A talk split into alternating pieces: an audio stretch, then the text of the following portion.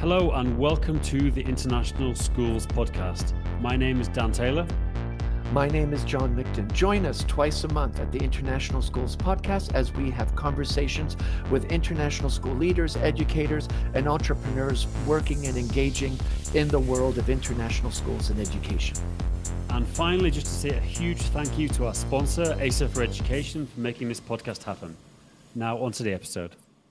Hello, guys, and welcome to the podcast. Um, John, delighted to be back. It's been a while. I've, you've been doing a few solo episodes recently. Um, That's right. Miss you, uh, Dan. It's good to have you back. And how have you true. been? I'm cool. I'm in the United Arab Emirates. I'm in Dubai. Been here for like seven weeks now, which has been fantastic. Doing a lot of stuff. I was here for the GESS conference. Um, you know, the, the Middle East EdTech event and uh, a few other things going on, meeting people, uh, and also met one of our, our guests today, Philippa Wraithmell. She works for the government department in Abu Dhabi, and she was previously at Cranleigh School. So, and she's written a book. So, um, I think it would be great. Uh, you know, great ideas to talk to Philippa on the podcast. So, welcome, yeah. Philippa. Hi, welcome. thank you very much for having me. Great. So, thank um, you for sharing the book. That was wonderful, and uh, I'll let Dan take over. But I just want to thank you again for sharing the book. It was nice to be able to get into it before we met. Yeah, that's wonderful. I'm glad that you you were able to as well. It's nice to have some feedback before it goes out to the masses. yeah, definitely. We'll try to release this podcast uh, before Christmas. Actually, we, hopefully we can move it up there. We've we've we've really got a lot. I think we've we've got episodes until March now. Uh, but you know, it'd be good to, to help you promote your book. So, yeah, Philippa. So, um, before we get onto the book, uh, what can you talk a bit about your background? Because I know you work for quite a few schools. Um, and uh, curious about how you got into education, first of all, and then what your story is. Yeah, so I initially did a, um, a fashion marketing degree, um, which at the time was something that I thought that I wanted to get into in terms of fashion and um, designing and and just kind of the whole buying concept. I think it was very big in terms of people's thinking about what they want to be doing. It was very fashionable to be in fashion, I guess, is the kind of thing.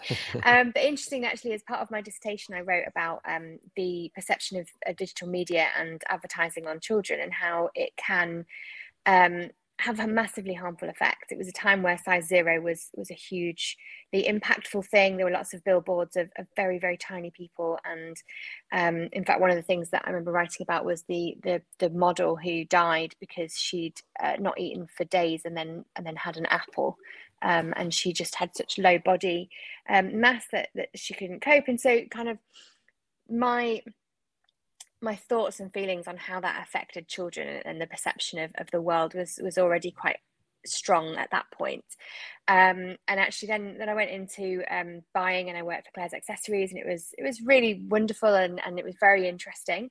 Um, and then uh, the big bank crash happened and um, and I yeah. thought well I can't travel and I can't really do a lot and buying was kind of not necessarily as, as exciting as it potentially could have been and um, and then randomly i found out that you could teach fashion and i could go and teach children how to draw and make and create things. And it was something that i've always been really really interested in. And so i went and did a pgce um, in uh, textiles and food um, and then ended up teaching uh, fashion and food technology and then into food science um, ended up doing a levels and GCSE engineering um, and all kinds of things and ran departments and led digital um, technology um, within design. And so it was all very kind of building up, I guess, throughout that. And so I did that for about nine years. And I, I went into schools and um, would be able to support with being able to, to help bring those different concepts into the future. And it was very much based around these global goals, which is something that I, I use a lot of in my work as a teacher. Um, and then my husband and I decided that we'd quite like to do something a bit different. So we thought we would move to the United Arab Emirates.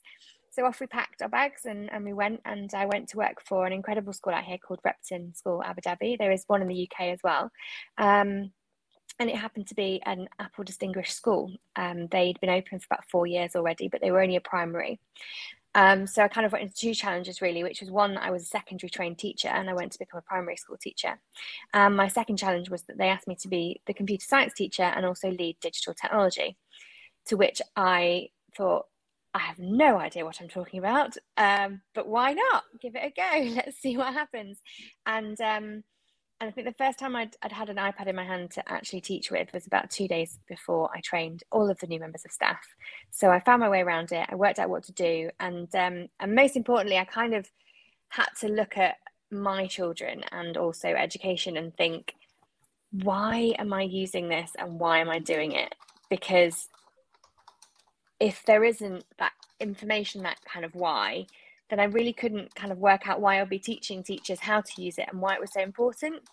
Um, and actually, it just it became really apparent that it would just be so empowering to a lot of students. And we did an awful lot of work with students who had um, no English language at all, but were coming into the school having to be immersed within English language learners and you know our, our SEND department were incredible. Within 12 to 16 weeks, we would have students who were fluent in English. And it was because of the integration and use of technology um, for those learners. And just in terms of how empowering it was. And I know that, and I wrote about this in the book. And when I was a student, I didn't know, but I was dyslexic. And I only got told when I was at university.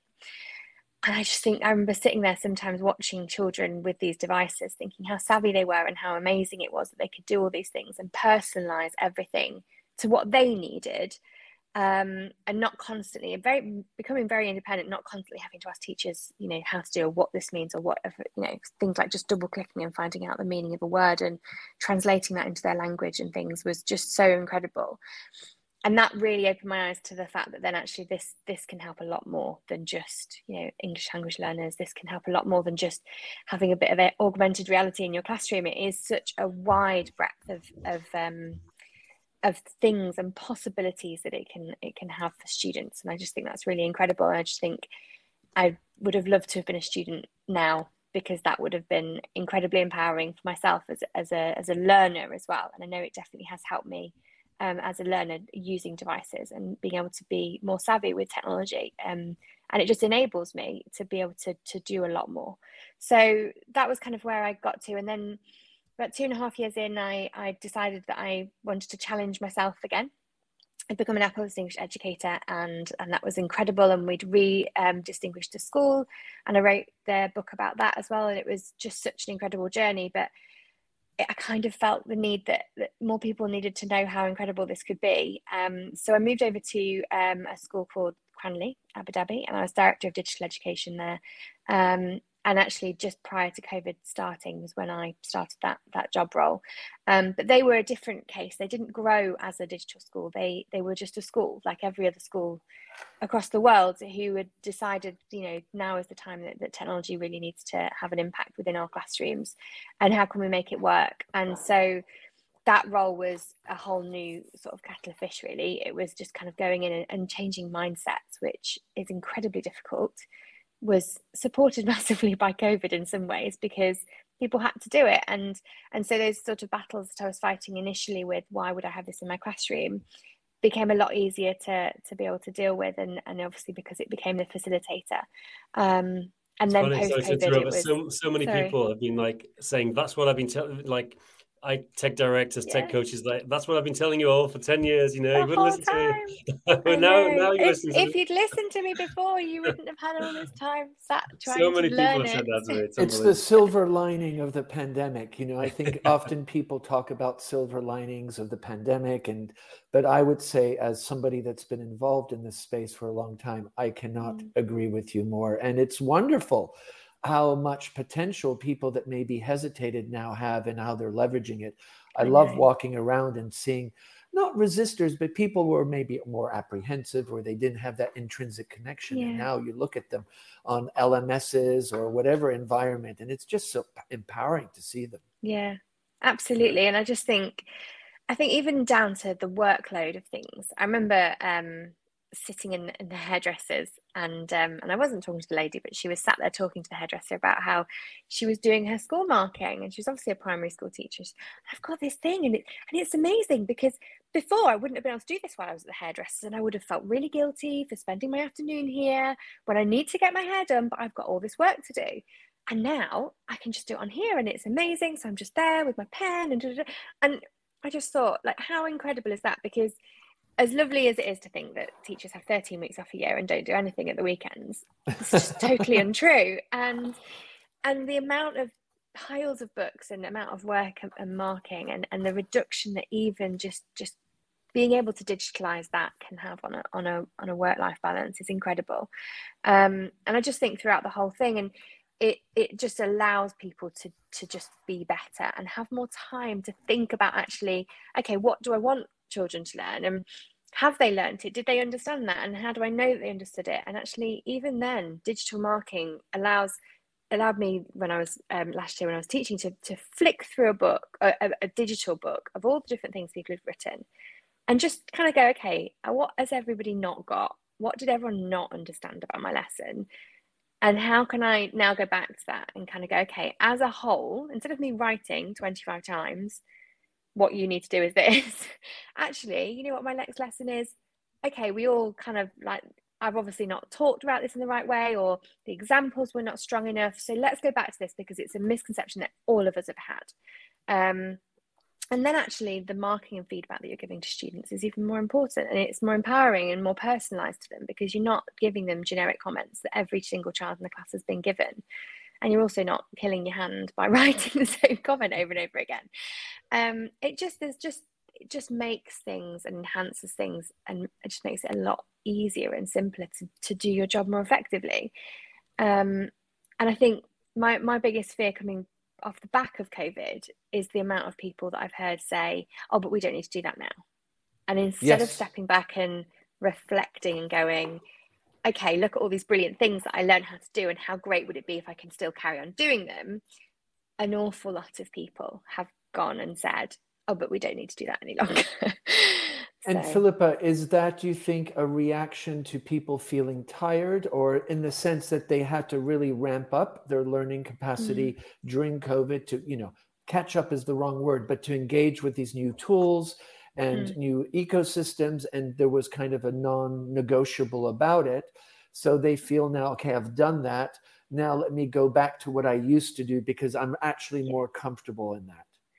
Oh, it's absolutely about comfort zones, I think, and and I agree in terms of the tiredness because even I was, I remember the the especially the first year after COVID, the summer holidays, and I just I turned my computer off and I didn't want to look at anything digital, and that was fine because I knew I had a break and I could do that, but I I think if we then as as leadership and as as schools in terms of of moving forwards allow staff to stop, full stop, then actually, if this ever happens again, they have to do all of that again. And actually, if we just encourage people to kind of go, okay, so re- let's reflect what worked really well within this year group, what worked really well within our department, what works really well within our school, and continue to slowly build on them, then actually, instead of it becoming, oh, but it's easier because I know how to do that and I've done it for 20 years, becomes that's what we do now because we learned that it can help and it can save time and it can do x x x x and Definitely.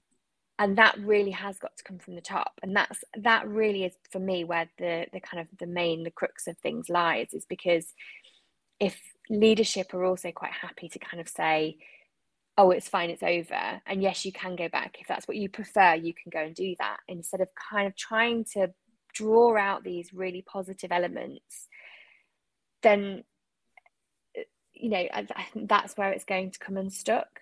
And actually we have a real opportunity here to mentor and coach staff into something that really isn't it's not it's not even about us as people. It's about the people we're teaching and about their future and about what they need from school.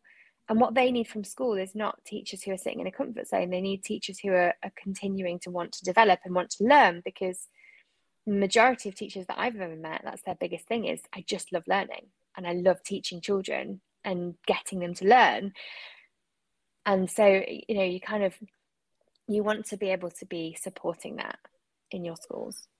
Yeah, I, th- I think that a lot of schools that, that definitely the ones who I think are being smart about it are, are, are, are keeping this learning going. They've, they've got contingency mm. plans to go remote or hybrid or back and forwards between yes. them and they're, and they're making sure that the tools like you know whether or not it's Google or Microsoft, whether or not it's Zoom, you know whatever LMS and SIS mm. you're using, just they've realized that every teacher has to be able to use these systems competently in a, in a, in, a, in person and, and remote context, you know. Yeah. And I just think you know it's like John and me have been saying to people for years, and it's, it's, it's like you know it's a sad this is the thing that's brought it, but I think I remember John, like for example, your school, like you, you've got a contingency plan now, haven't you? You've got a you've got a if you have to go remote this is how you do it. And so and the teachers are already mm. you know continuously trained. We actually have all our fifth grade in quarantine and they're teaching virtually our fifth grade team and we have a kindergarten. Yeah so this is the fact is the reality is today in my context in luxembourg the pandemic is not over. And yeah. we're of course mitigating and doing everything to support our parent community and our learners that they don't have this interruption. So, yes, sometimes we still have to go virtual uh, mm. because safety and health is a priority, but also learning is a priority.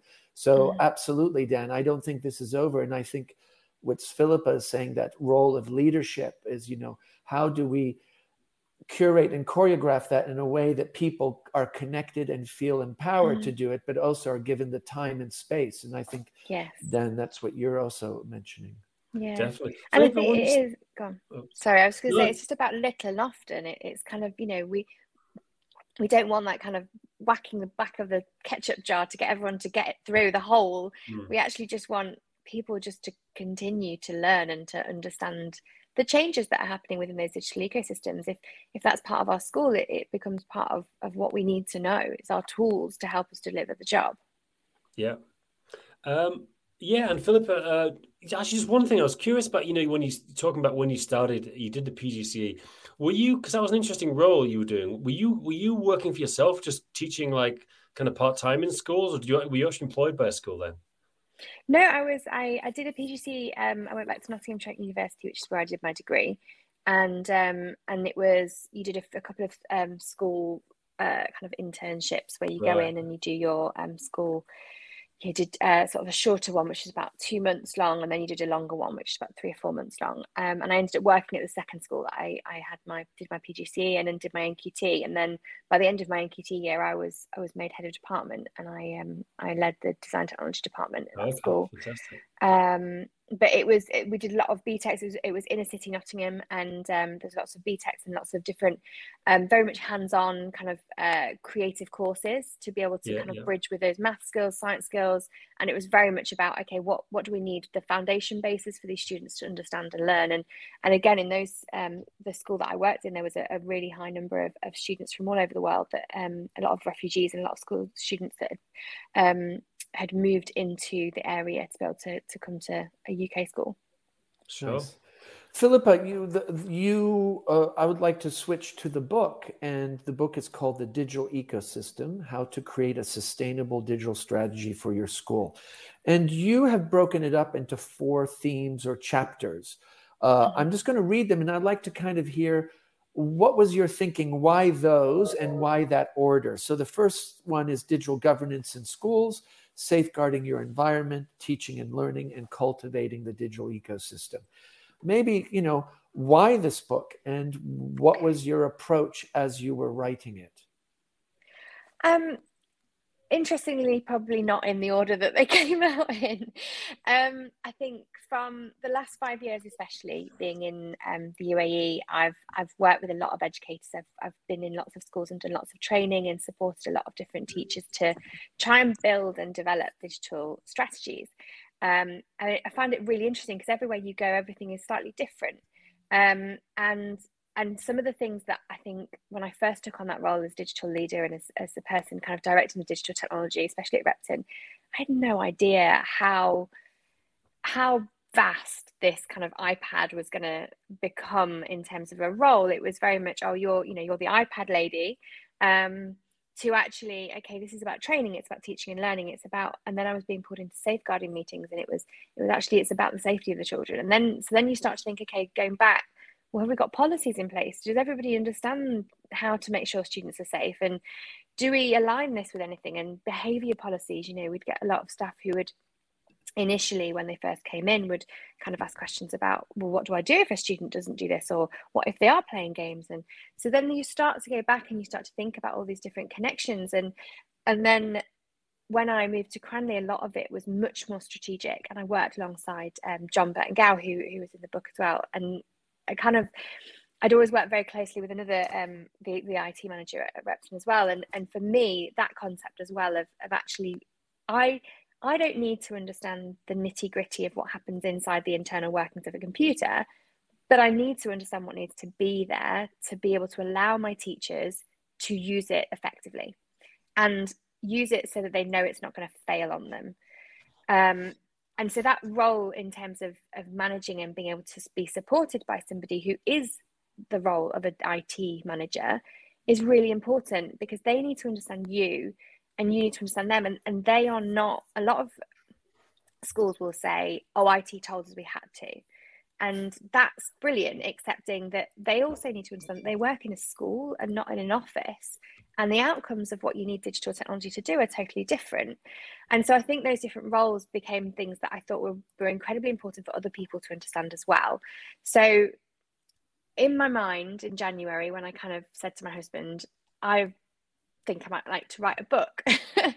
and he said, okay, well, what, what would it be about? And I had all these scatty ideas of in my kind of little mixed up brain of things. And, and as I formed it, it just made sense that the concept of it is that you have to do the groundwork first. And actually, as schools, if we're looking at kind of ensuring that we have sustainable strategies, especially after COVID, where many schools will have pulled in all sorts of different resources from all over the place, is actually let's go back. Well, who's in charge?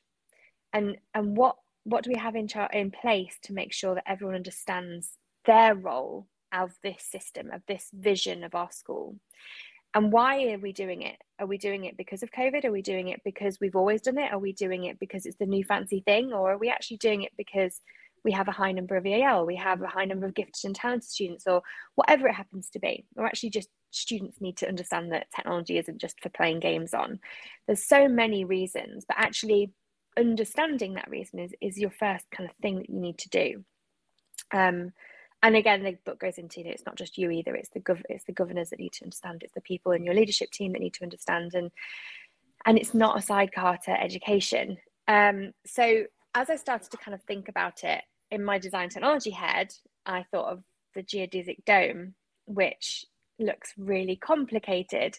And i have built one once with a group of students and it was frustrating and it took a lot of time and a lot of different negotiations and discussions and trying to have that collaboration with one another to make sure that everybody knew their role and what they were doing and how they were going to hold things and fix things and build things and put them together. And so that becomes your framework and that's kind of like your governance. So as i was kind of forming it i was thinking well that is the the shell of it. And then actually within that shell most what's the next most important thing and actually probably the most important thing in every school is actually the safeguarding is the safeguarding of those students that are there. And so that's the glass because we want them to see out we want them to know the world is about. We don't want to you know cover their eyes and, and tell them that you know it's all going to be okay forever. We actually want them to make mistakes and we want them to be okay but we want to do that in an environment that's safe. So so that's the glass and and the idea, I guess, of all of this is that if anything breaks or anything falls, you you repair it, which is what the end of it comes to. But then you have inside, you have all these different plants and trees. So if you've ever been to the Eden Project or anywhere like that that has these big domes with these biosystems that live inside of them, they're all different. And they have different teachers and different people and different students and all of these different concepts of some are smaller, some are bigger, some grow really quickly and then stop, some, you know, and all these different things. And it just reminded me a lot of, of schools and students and and all of these different things that you come across every day. And and actually, you know, some need taming back and some need to be allowed to to be free. And so within this system, but we all have to work together. And so that became the plants and the structure within inside it. Um, and then of course your teaching and learning is is great but if you don't continually to consider and revise your curriculums and revise the policies and the safeguarding and ensure that everybody still understands the vision and you don't continue to to look forwards at what your vision is and and where technology could take you then all of the things that you've done prior to that are wasted because you're standing still in a in a world where everything is moving forwards. Um and so that's kind of where you cultivate. So you do your teaching and learning and you embed it and you use all these brilliant tools to to help students to be to be their best selves. And then you continue to go is that enough? Is that the right tool? Is that the right thing? Are we using the right systems? Do we know how we're doing it? Are we trained? Do we need to look for the next step? Are we ready to bring in something really incredible and wow now that we know the foundations are there. And so once the muddle in my head had become a bit more sort of straightforward, it, it became four parts. Great, thank you. No, and that that's that's a nice way. I love the analogy of the glass dome and the glass, yeah. and uh, that's wonderful. That's so rich, and you, you you highlight that you know it's not a sidecar. I like that too. So uh, absolutely, and I think the emphasis that you share in the structure really highlights the importance of it not being a sidecar. Yeah. Great. Philippa, another question is so if I'm a school leader or I'm a teacher or even a governor of a school and I purchase this book, how do you want people to interact with it? Is it like you read it from page one through five? Is it is it more is it a guide or is it more kind of a you know what was the approach? What were you hoping readers were walking away with? in the way they interacted with the book because it's extremely comprehensive and you go into great detail in each chapter uh, you know on teaching and learning and, and it's really nicely set up with little paragraphs and, and highlights. So it's really structured in a way that's very approachable. And then you of course have these anecdotes that you pepper the book with. Tell us a bit about how how should one use this book if one is reading it? What's the you know what do you see its purpose? I, I kind of see it. There's there's a lot of books that I've picked up, and the ones that I found have been the most useful for myself have been the ones where it's like that because I can open it and flick to a certain page and go, okay, well, I'm, I'm focusing on this today. So actually, what what does that look like, and what might I be missing, or and I guess in the first sort of the bit about the why which is the first the introduction to it. And i think that's important to kind of read because i think everybody needs to think about what what they're trying to achieve with technology. And everybody's is going to be different. And this is a, another big concept of the book is that every school is different. We're not going to put them all in boxes and everyone's going to be the same and everyone has the same apps and everything else because they're just different. Every school is. And and so you know i said kind of write down things like what is your why? Like and then my vision for it really is is you know that it's that book covered in sticky notes and, and having little tabs and things that you might mm. copy out and, and actually share with people and sort of say okay we're going to have a discussion about this and how does that look in our school and well this is an example from a different school that that's been given in the book and how could we do something that would be similar or have a similar effect um, and and a lot of the teaching and learning from my perspective was a lot of people want to know why and why it's so important. And so for me when prior to covid when i was trying to to support staff to understand how it could be helpful was okay well let's do an impact trial. Let's do something small. And then you get staff who are a little bit fearful of that and you kind of go i don't need you to do anything other than just say what started what happened and what happened at the end. Like what was the outcome? Was it better or was it worse? Did the students learn in a different way or did it make no difference made a difference, don't do it. If it did, how can we make that bigger? And so starting to have those conversations that link teaching and learning into digital technology are really empowering to staff and, and just really help them to focus in on your why and their and what their why is as well. So I hope it, you know, I hope people read all of it, but I also hope that people kind of go into sections of it. Potentially, if they're a safeguarding lead, they might, you know, focus in on that and what that means to them um, but equally, as, as if someone is a teacher, they might kind of understand the concept, but actually their focus might be the teaching and learning section.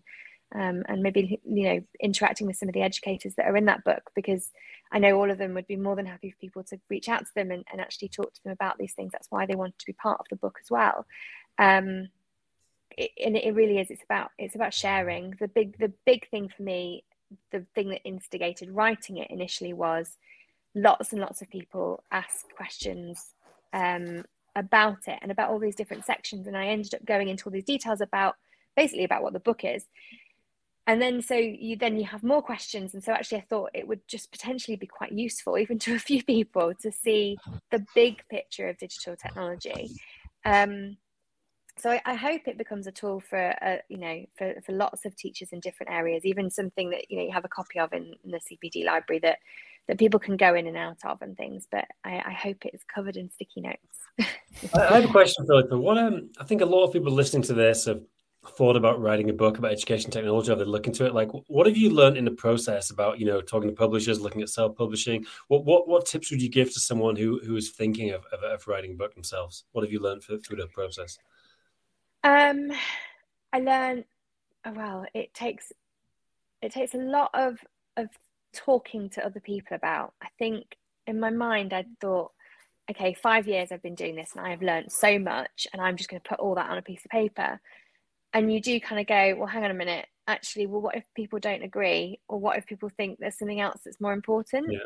So I spent four or five months of the whole process and, and it, it, didn't it didn't take me that long but I'm I'm very much like I need to sit down and just get this done and I like to have things finished um but it, four or five months I'd say of eight were talking to other people talking to educators yeah. and and I really wanted to grasp an understanding from all over the all over the world really um but it was really important for me to speak to governors as well because one of the, the things that I always as I've moved up within schools I've found that it's always someone else who's not letting you do it. So it's no it's not the principal it's not me it's not me it's not you know and all these things. And you kind of go okay well, where is it where does it stop? So i spoke to governors as well and i spoke to people who work with the government. Um, so i spoke to dominic norrish and i spoke to people who've worked within government and come back into schools and and all sorts of different um, i think i spoke to three different governors across the whole process who are active governors within schools in the uk and abroad.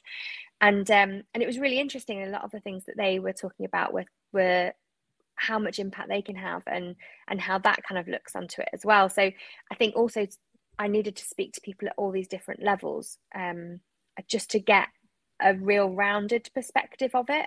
Um, because i think so that that was my biggest thing was i didn't it didn't need to be my opinion necessarily. It just need i wanted it to be very um, agnostic of you know i could have i could have written a book just about the things that i've done in my classroom but actually that's not relevant to so many people. Um, and and one of the things that i've done so i used to run edtech uae where we we got together and talked and it, was about supporting each other. And this is this is what this is for. It's about going okay now i have some sort of guidance as to what what I need to plan out to make something successful. Um, so I think, yeah, it, didn't quite go on the journey that I thought it was going to go on. I thought it was just I was just going to start writing it and that would be it. Um, so yeah, definitely planning more time than you probably thought you needed. Yeah. Um, in terms of talking to publishers, I I only really went to one, which was probably quite bad. But they just sent you a sent me a um, a document. I just had to kind of fill out the concept, and, and I did have to research whether anyone else had already done it. Um, and I, I couldn't find anything other than uh, academic research papers that had spoken about the impact of digital learning and technology, but nothing went into all of the concepts of, for me, the the whole school.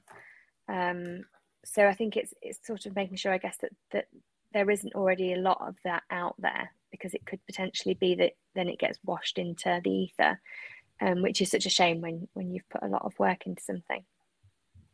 Yeah, I, I can imagine. In in the book, you have these. It's uh, you highlight different educators that kind of share their own experiences and their perspective, and it's really nicely done. Where in each chapter there are some educators that kind of maybe amplify what you're saying or give their own anecdote. Why did you do that? And how did you go about doing that getting them to kind of engage with you? So they are there because i i've not been able to write this book without being inspired by all of these different people and actually from the beginning of my technology ed tech journey definitely um, it's because of other teachers and other educators and being able to share with other people and discuss with other people that I've got to the point that I have. Um, I so Mark Anderson, for instance, who wrote the foreword. Um, I read a book that he'd written, and um, I can't for the life of me remember what it was now, but it was the fact I've been told I need to teach computer science, so I, I got myself a computer science book.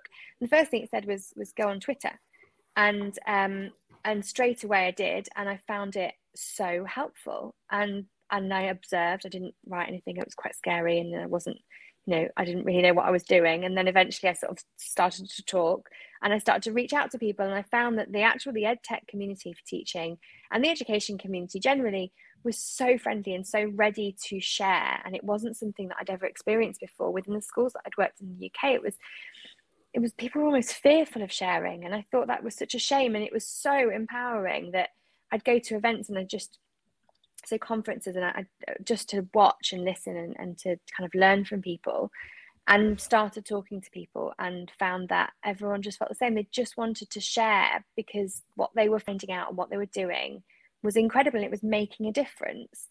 Mm. Um, so the people in the book are, are people who I guess are quite like-minded, like they want to share what they have learned. They don't want to keep it a secret because it's not yeah. a secret. It's teaching or educating children and it shouldn't be kept under lock and key. And so those people specifically were chosen. Um, I mean, I reached out to some and and then and and I offered out a few uh, times on things like Twitter and LinkedIn and said, you know, I'm I am looking for contributors. I'm looking for people who've who would like to to say something about something really impactful that's happened within their school within one of these areas. Um, and it was it was incredible. So I, as you said, John, I've what I tried to do was link things to those stories and if I didn't have something for a specific area, then I would try and reach out to more people and, and see if there was something else that I could have. But but yeah, a lot of it was built upon the the connections and networks that I've managed to gain um, throughout teaching and and just trying to be quite open and, and and a lot of the time saying I don't know what I'm doing and I've got to do this can somebody help me yeah, um yeah. and and I think that's brilliant and that really is one of the most empowering things about the education educational technology kind of Twitter is if people if you need help people will help you because it's not about getting it wrong it doesn't matter and it's taking those risks and i think that's really nice i can't agree with you more the generosity of uh, edtech people and, and i think generally all professionals that are on twitter they use that mm. as a by being in twitter it's almost like a, uh, unwritten rule you're going to be generous and share out you know and especially Absolutely. in the education uh,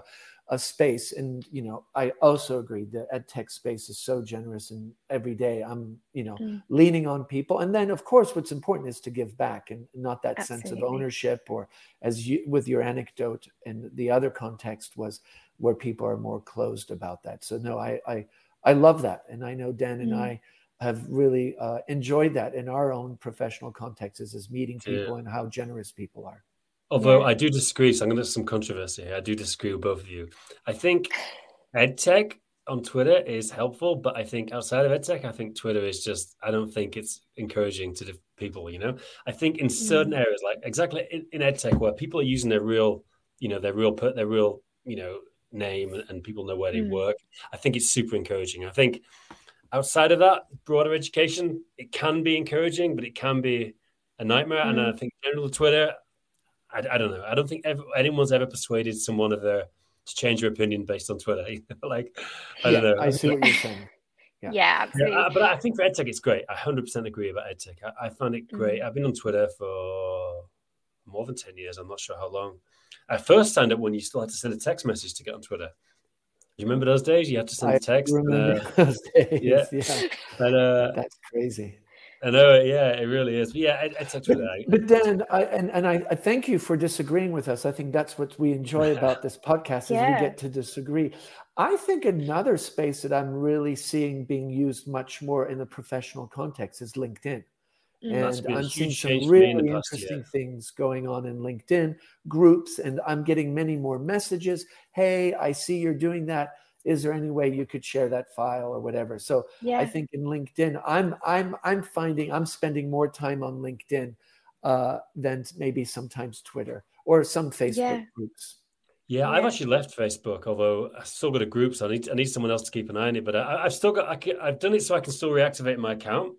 But mm. I, I, just I just didn't like Facebook. I, I, you know, I tell you why I left. I, I was starting to feel that it didn't make me happy going on Facebook. You know, I didn't enjoy. Mm. I just I just saw my friends posting stuff, and I was like, oh, come on, I don't want to read this. You know, it's just nonsense. I like you. I like you in real life. You know, like I don't need to hear about your yeah. feelings. So I, have actually no. I've actually off Facebook, and I'm, i actually feel happier not checking Facebook right now, which is yeah. kind of strange. I know you got a big Facebook group, John, so you probably disagree, but I, I kind of have no, no, no. I don't. I basically my Facebook group is the only time I go on Facebook. I'm, I'm not. That's you go to my Facebook.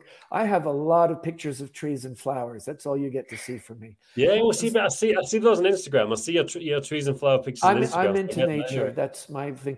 And, and yeah. if I may, Philippa, uh, you are a parent and you have a partner so you are a busy a parent at the same time as being an educator and an author. Yeah.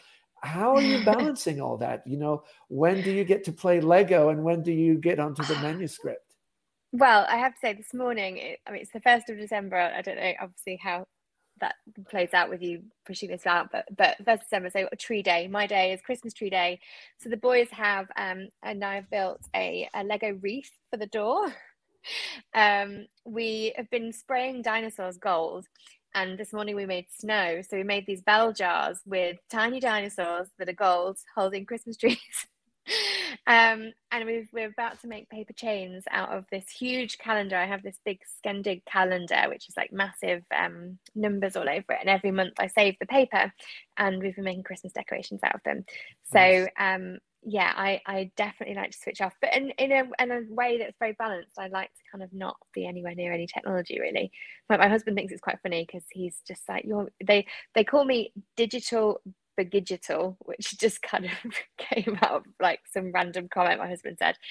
Um, because at work that's all I do. And then as soon as I get home, I cook and bake and, and make things and have a sewing machine and quilt and do all these kind of sort of very crafty hands-on things. Um, which I think is is exactly way everyone should be. You know, there, there's certain needs for technology, and there are certain things that it doesn't need. Um, and I just try and involve them in things really as much as possible. There's lots of kind of tasks and activities and um, my husband is very supportive. He also does an awful lot of the cooking. Um, and we just kind of balance it really. We're very, I guess, modern in terms of that. Like he, you know, I do drop offs, he does pickups. We do, you know, we share everything. And it's, you know, if, if one of us is busier or has lots of things going on, then we, we pick up the slack. And, but we, we're very kind of at the weekends it's family time and and that's it and we, we we go out we have at least a full day out together every week where there's no play dates there's no nothing that kind of interferes with that and we'll go and play football or go canoeing kayaking or, or whatever it happens to be um, so it um, sounds like you, you you really are disciplined you've created you know a, a real structure maybe very informally but it, it sounds very hmm. purposeful mm. and, and adding a book to that must have put some pressure maybe to give up some of that? It definitely did around the time when i was actually writing it. Um, but again that's kind of where he came into play i guess really is just that support of, of he would take the boys out and they would go and play football or they'd go out for the day somewhere. And it, it just meant that I had quiet and and you know and, and they're great like they you know for a long time they they were asking when when's it going to come out? When's it going to be real? And um, they'd come home and you know how many words did you write? Did you do your target? And and things. So it was very nice and very encouraging very sweet boys. Like one of mine's 11 so he's quite old now but he so he kind of understands everything um, that's going on. But um, they do now they said Oscar my youngest had said to me um, when's it going to arrive? Because um, I'm hoping it's going to put me to sleep at night. That's great. That's great. So That's great. yeah, great. definitely. But I, I think it is. It's also about they know that that's what I do for a job, but for me, everything is is very much about balance, and I think that's the same in schools. Like I've always said, um, you know, if it, if it was taken away, we should still be able to learn, and I think that's really important and my children know that there are boundaries and that, that digital technology is not the be all and end all and actually that there's a lot of times that we need to just not be on anything and we just need to be reading or playing sports or outside or just talking. Um, so we play a lot of board games and cards.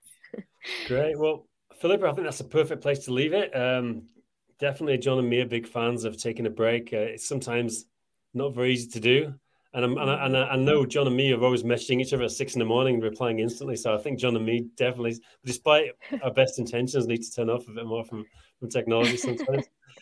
but um, thanks a lot, Philippa. Uh, John, yes. any closing comments from you? No, thank you, Philippa. And it's so nice to uh, hear kind of the journey of your book and also how people can use it. And I just want to remind our listeners the digital ecosystem, how to create a sustainable digital strategy for your school. And it's going to come out when, Philippa? So if people want to grab copies? It was out on the 28th of November. So Fantastic. for a few days. Yeah. And right. so you just go to your favorite bookseller and you can exactly. grab yourself a copy. Thank you so Thanks, much guys. for having me.